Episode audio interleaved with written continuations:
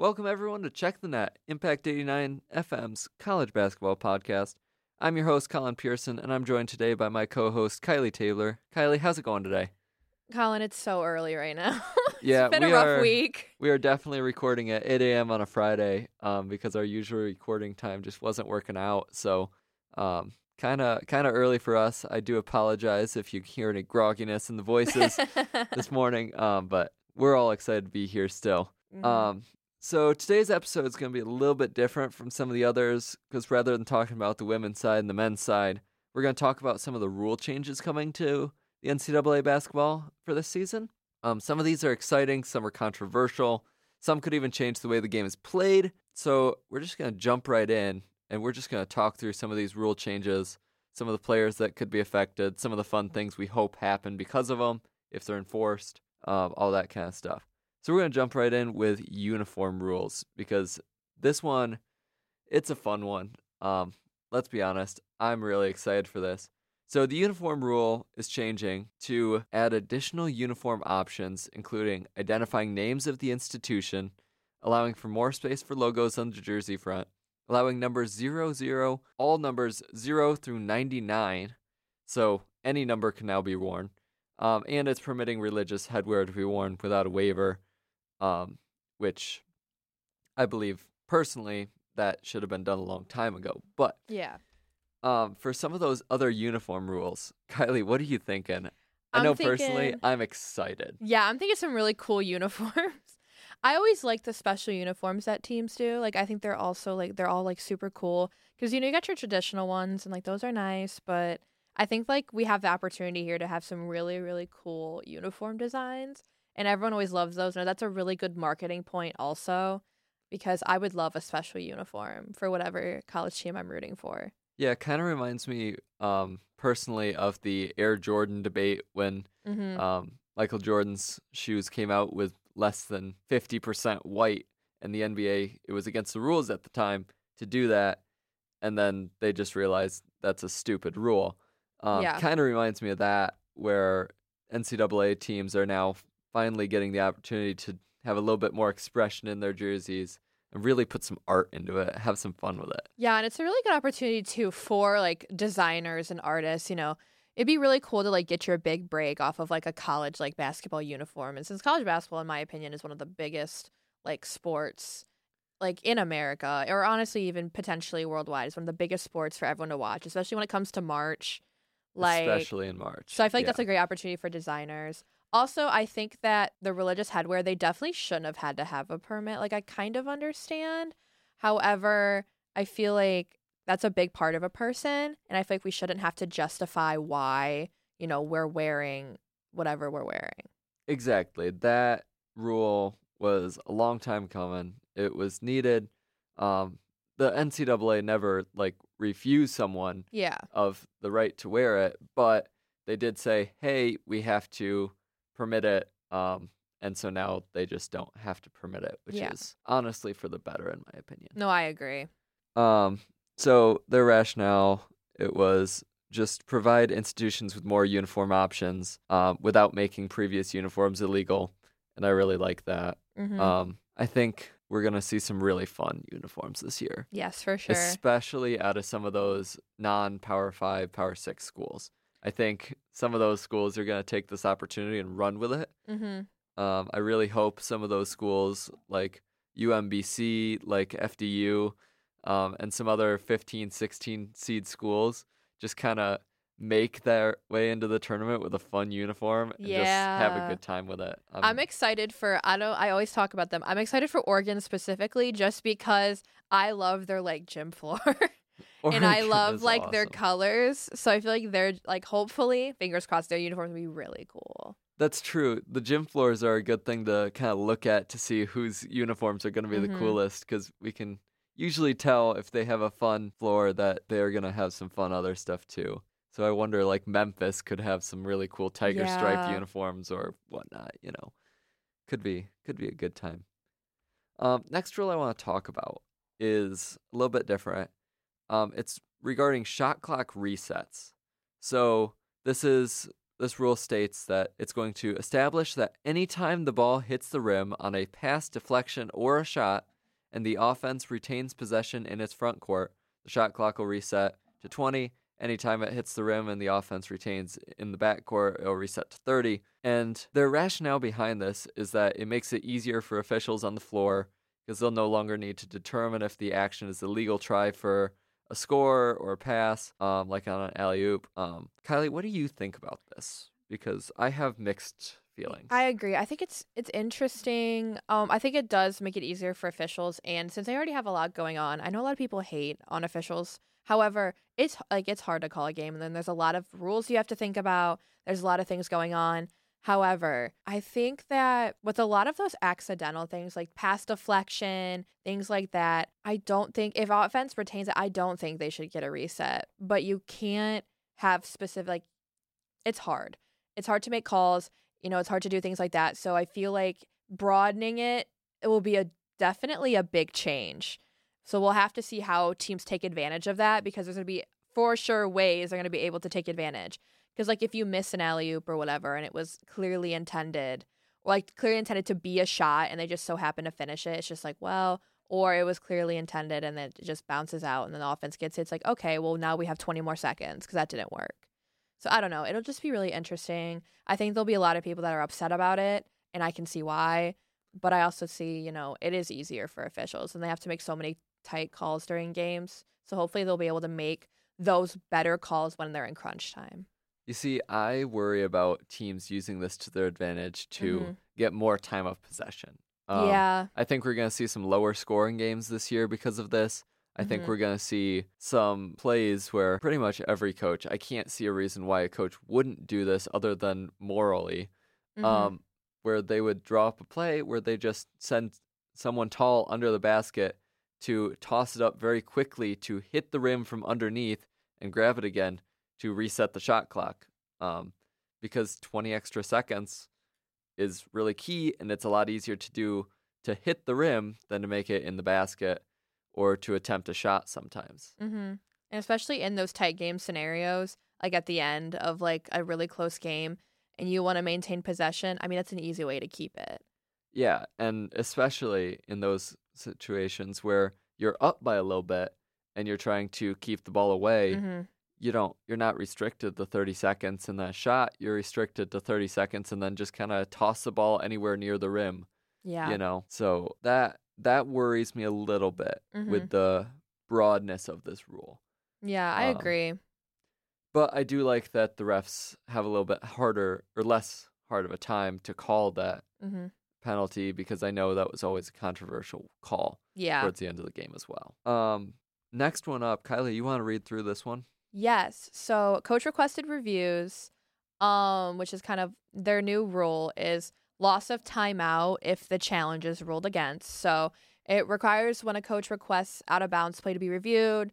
So for a multitude of reasons, with under two minutes left um, at the end of the game, so in the second period um, or of any extra period, Uh, your team will be charged with a timeout if the original call is not overturned. So, and I, this is interesting because a lot of coaches, and it's very strategic, and I think it's very smart, will challenge a call towards the end of a game if, you know, they want an extra timeout, or a lot of them do it if they're out of timeouts. And um, even if they know, like, more than likely it's not going to go their way, it's very strategic. It's very smart. However, I think it adds even more of a challenge for coaches because it'll make them really think about what they're doing. Because if they have timeouts left, it's like, okay, am I willing to risk a timeout just to get a little bit of extra time with my team, like on the court? At that point, you might as well just take a timeout. So I think it'll definitely change the way some coaches view end of the game, which is going to be a big change for a lot of these coaches who have been coaching for a long time.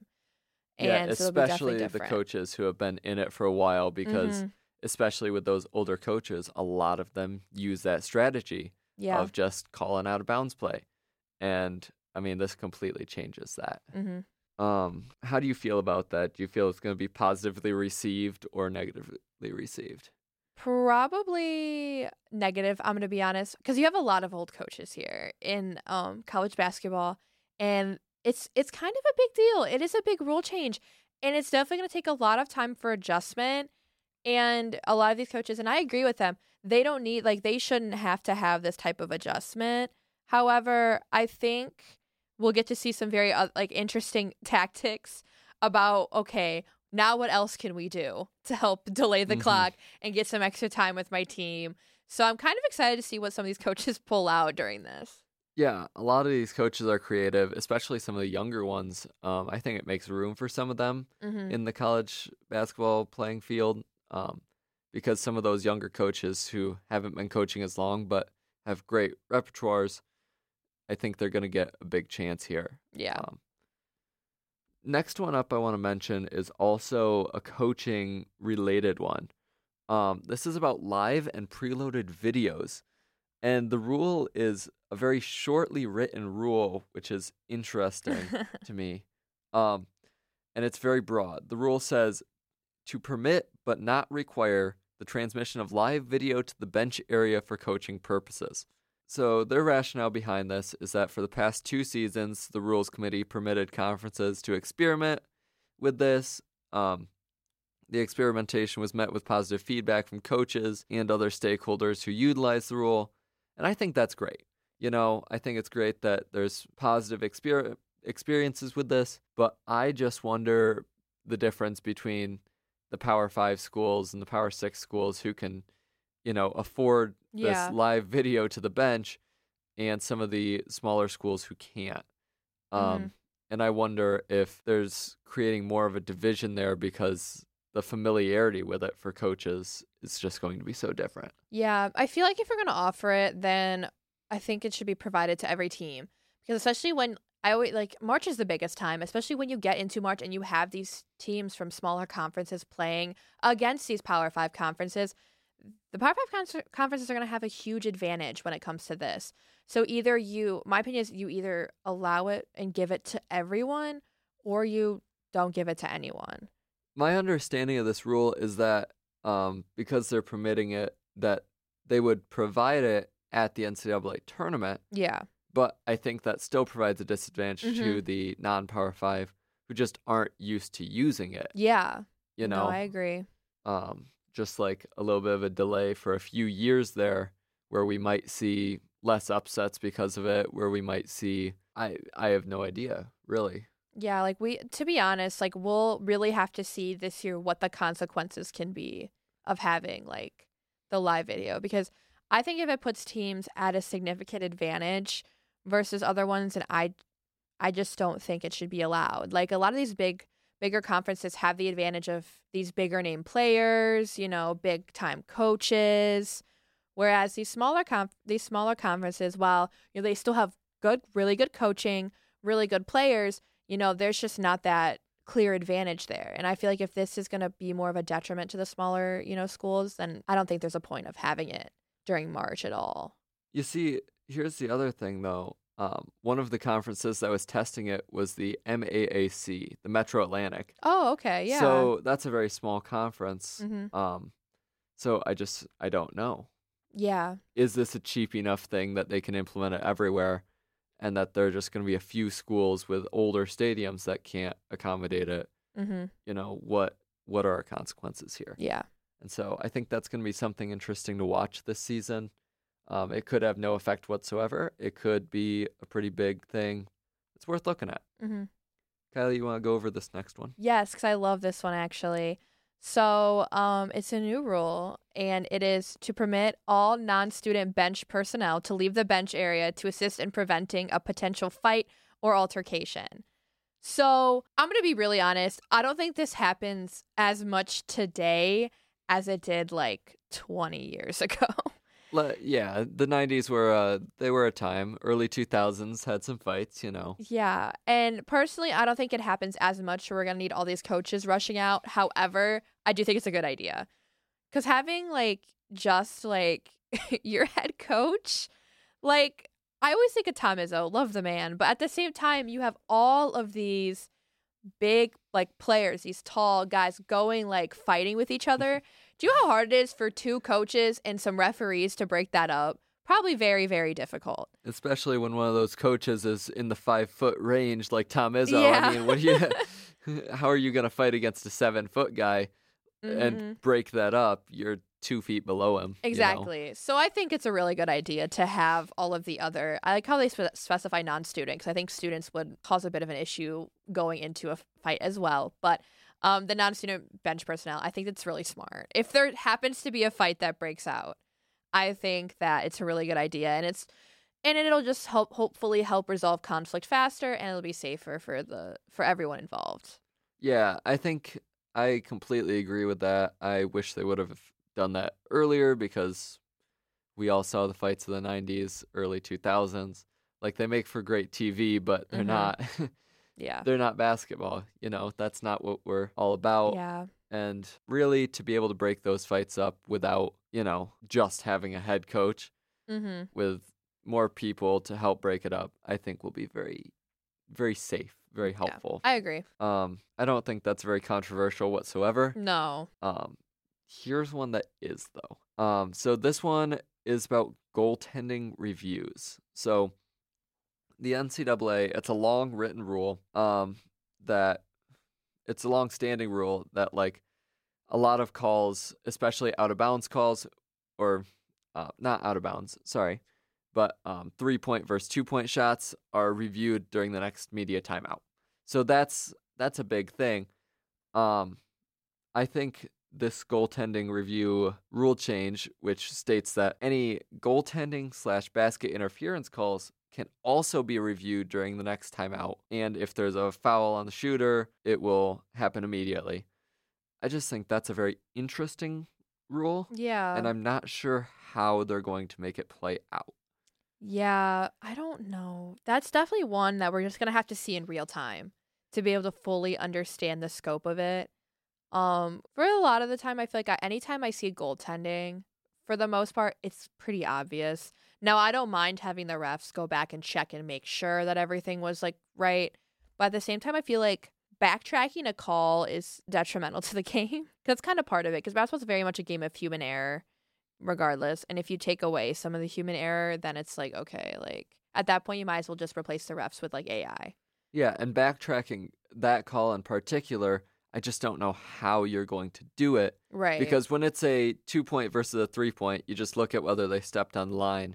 And mm-hmm. you take away or add a point based on yeah, whatever it was. And that makes sense. Goaltending, this is completely changing the next few plays, too, mm-hmm. because it depends on who gets the ball. It depends on free throws. It changes a lot of random things. And I just don't know how they're planning on making that work. This is going to be a very frustrating point, I think, for a lot of coaches. And I don't blame them, because the back in my the backtracking is the biggest thing.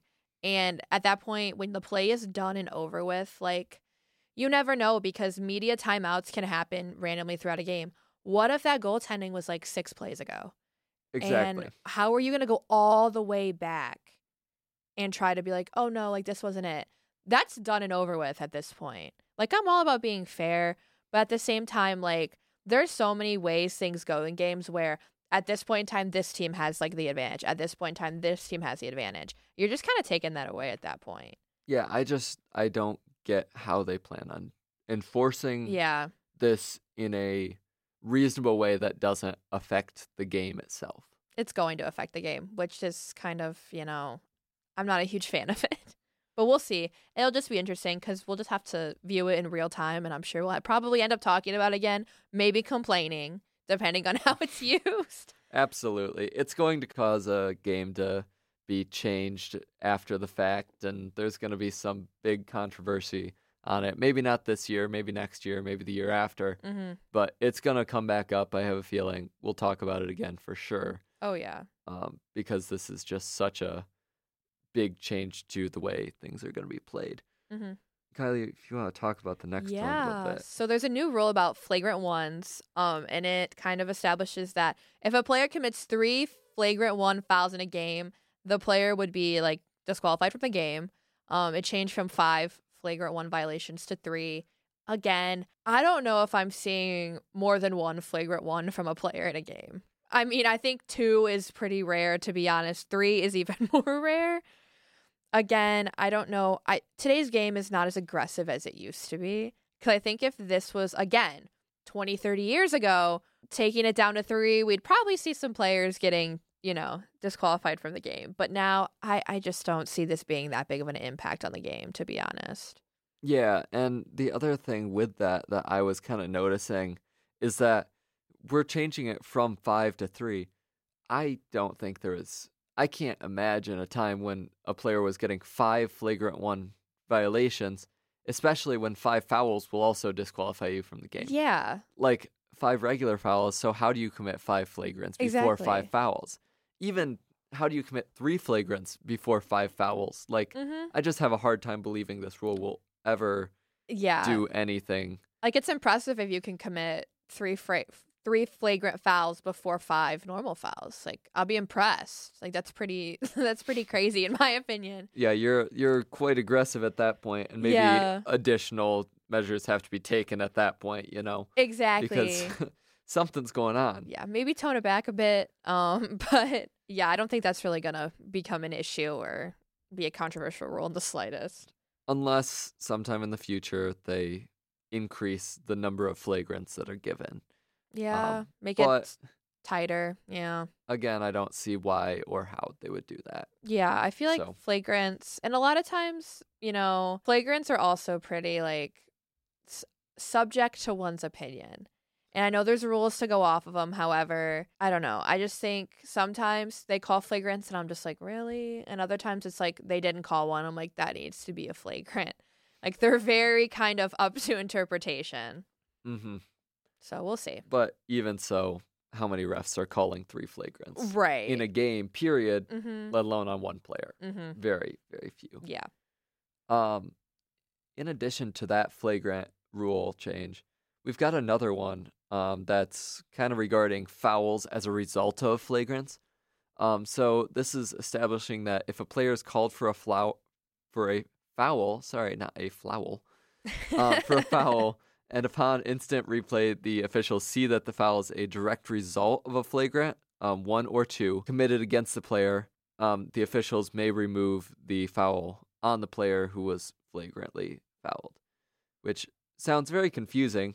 But yeah. really, it's just saying if a player is, you know, someone shoves them, and that's a flagrant foul, and it results in them giving a foul to another player, they're not going to get that foul. Only the flagrant's going to be given out. Which I feel like if you're a referee and you're missing the flagrant first, that's an issue. Yeah. Like, that is a paying attention and watching issue. I know sometimes in games, like, it, it happens and there's a lot going on, but I don't know. I feel like this isn't also as controversial.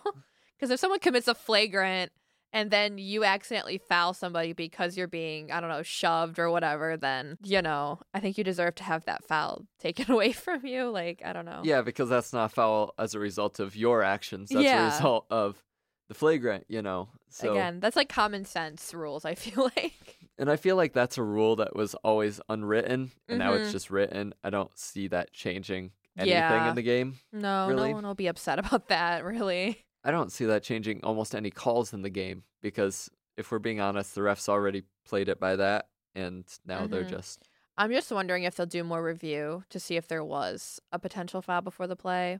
That's... That's a good thing to look at, too, because yeah. the rule is stating that upon instant review, mm-hmm. officials are seeing that the fouls is a result of a flagrant. Yeah. And going back to our previous rule, I wonder if that could add more flagrants to the game. Yeah, too. It probably will, which honestly, then the three flagrants might come in handy at that point. True. But again, I don't know. That's just interesting. Some it's... of these rules, I just... I don't it's know. Definitely an interesting rule to add. Yeah. Um, I just don't see the reasoning behind adding it right now. Yeah, like, there wasn't either. Some big play that happened that, like, oh, we need this because something happened. Yeah. It's just uh, N C double A going, eh, we probably should have had this a little while back. We looked at our rules again. Let's uh, let's throw this in there. Right. Yeah. Um, this last rule, though, is regarding that. Um. And I think it's the biggest rule change to the play of the game for the players, um, other than maybe the shot clock rule.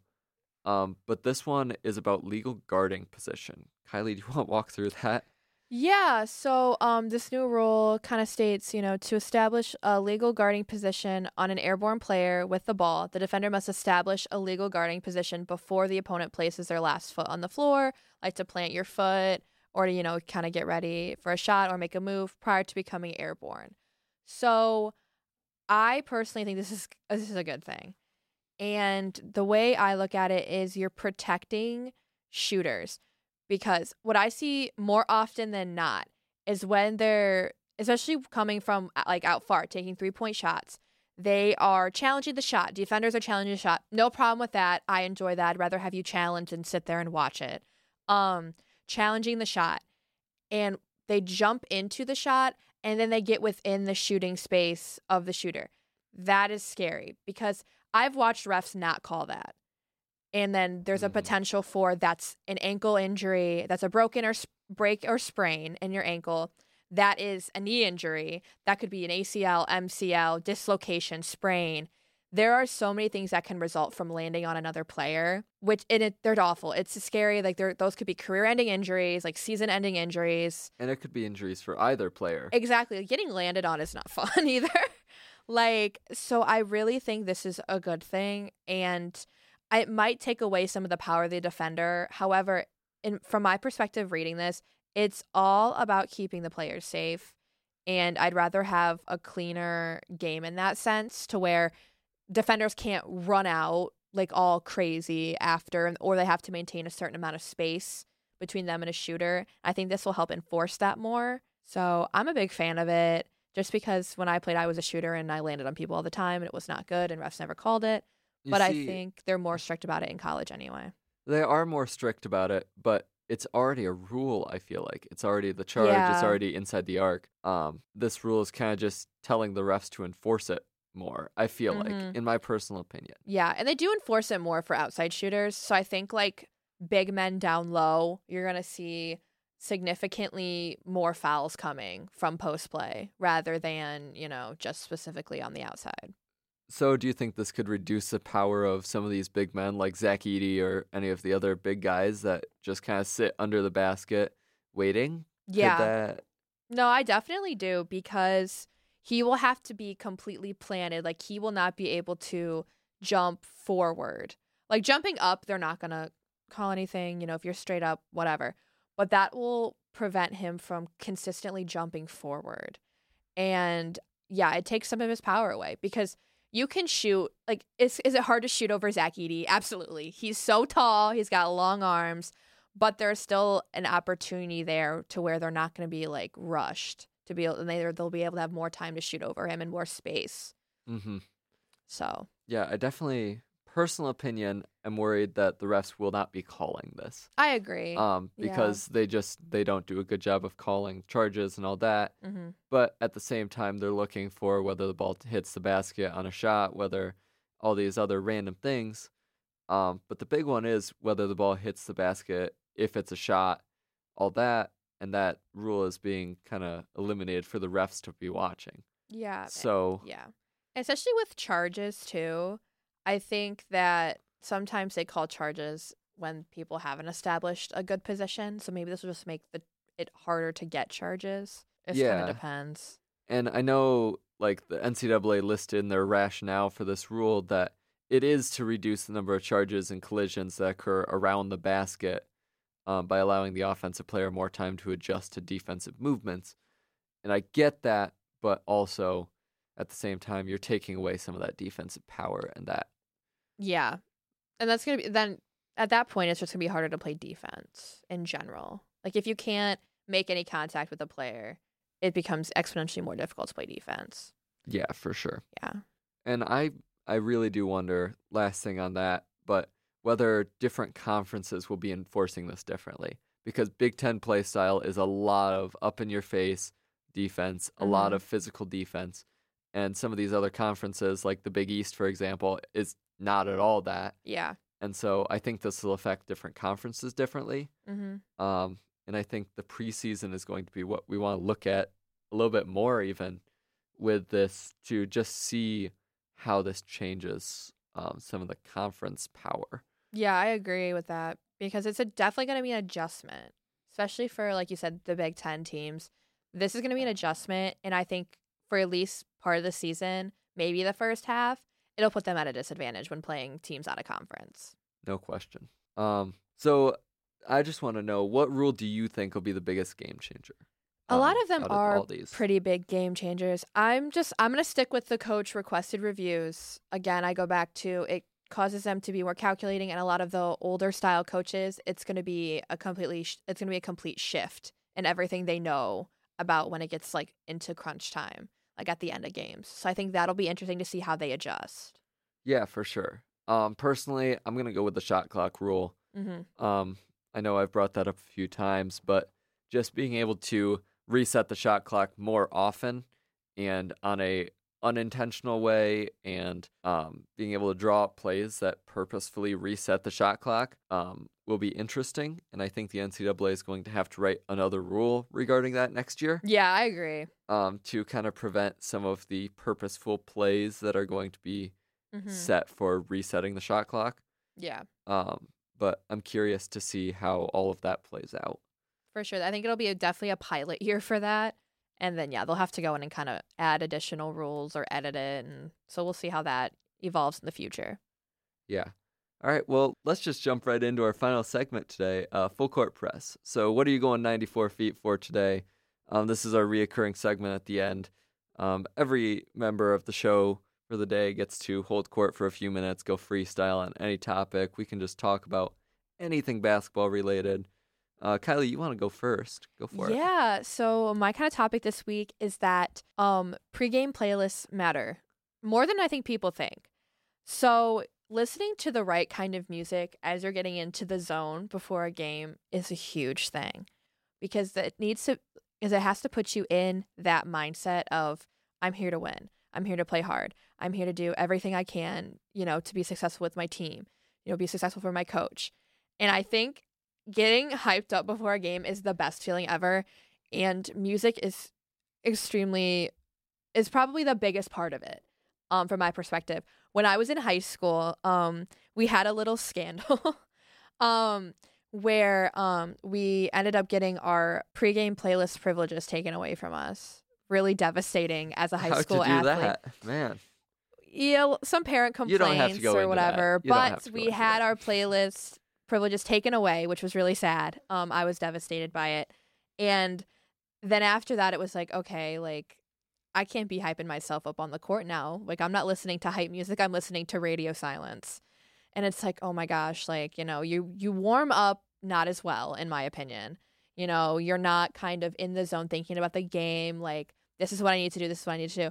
No, it's like radio silence. So I think that people don't value it a lot. I think that getting yourself hyped up before a game using music is like the biggest part of one of the biggest parts of basketball and sports in general. It doesn't have to be just basketball. Um, I had playlists I listened to before basketball, before volleyball, like cycling through, and they always got me excited and ready to play. I think that's the biggest part. Um, and I think that they should be able to, players should t- be able to select a good playlist, like from all of them, and play it before a game. Like in the Breslin, like, you know, I think that the players should be able to pick, and I don't know if they do. I'm assuming they probably have some input on oh, what slightly. kind of music plays during their warm up, but I think they should create it and, you know, curate it to like something they one hundred percent everyone can get hyped to before a game. And it hypes up the student section. Good music during a warm up, you're hyping up everybody. So it's just good for all involved. You see, my other thing there though is, can you use a playlist to kind of um, knock out another team's mental yes. state um, before a game? Like that could be interesting to see. Mm-hmm. Like what songs would you pick to yeah. really, like, you hear it every day before a game, you get hyped up to it because you think it's funny, and like another team is just annoyed. Yes. Like during middle school, um, we would play Don't Stop Believin' before games. I love that. And everyone would be so confused. And we would be just like so hyped up about it. So I think stuff like that definitely messes with the other team, and it's just great. Yeah, you gotta have a little bit of that in there too. Mm-hmm. That's that's fun. Um, my full court press this week, I want to talk a little bit about the cutting the net tradition. Um, and I know we're preseason, so I know it doesn't happen preseason. It happens mm-hmm. in the postseason mostly. Um, but I feel like we need more specifics on when it can and should happen, because a lot of teams, you know, they cut down their net after a big win. They cut down their net after the conference championship, the, you know, Final Four to get into it. They cut it after um, the national championship game, obviously. I think we need to establish kind of a set, like, times you should be able to, um, maybe not as a rule, but more as a, like, ethically, okay, we can't be cutting down the net after every game, after yeah. every win, guys, you know, um, because I think some of that is starting to take into account. And I agree, like, if you're a sixteen seed beating a one seed, absolutely cut, cut that, that net, net down. But at the same time, if you're a eight seed beating a nine seed, you don't need to cut down a net, guys. You mm-hmm. you beat a team. That's a win, you know. And I think we need, I don't think it happens yet, um, but I think a precedent should be set at some mm-hmm. point that kind of establishes that, because that's one of the best traditions in basketball, mm-hmm. and I'd hate to see it get ruined. Yeah, it is. It's very sacred. Um, I would say also um, you're allowed to cut it in a rivalry win. I'm huge yeah. for rivalries, so I think that's a big one. But a lot of teams, like, pass around trophies and stuff, so I think that's kind of cool too. Um, but no, I agree. I think if you are continuously cutting that net after every game because, oh, we had a win, or I hope it was a big win, or, oh, no, it wasn't so big of a win, it was a close win, it just kind of takes away the magic of it and, like, the excitement. So, mm-hmm. yeah. Cutting the, down the net should be reserved for the best of the best wins, mm-hmm. the, you know, the ones that get you somewhere, in my opinion. I agree. Um, but yeah, that's my full court press for this week. It's nothing big. It's just kind of a statement. Like, I like it, but it needs to be specific on when. Mm-hmm. Um, so I'm just going to close it up now. I know a little bit shorter episode, but um, in the coming weeks, we'll talk about a little bit more. Um, so thank you guys all for listening to this week's episode. Check the Net on Impact eighty-nine F M. Let us know what you think by connecting with the station on Facebook, Twitter, Instagram, at W D B M, and at Impact eighty-nine F M. Um, this will be our first full basketball season, and we are super excited. Um, the next two or three episodes, we will jump into our conference predictions, which will lead us into the preseason tournaments. This season's madness is only just beginning, and we can't wait to talk about it more next week on Check the Net. Thanks for joining us.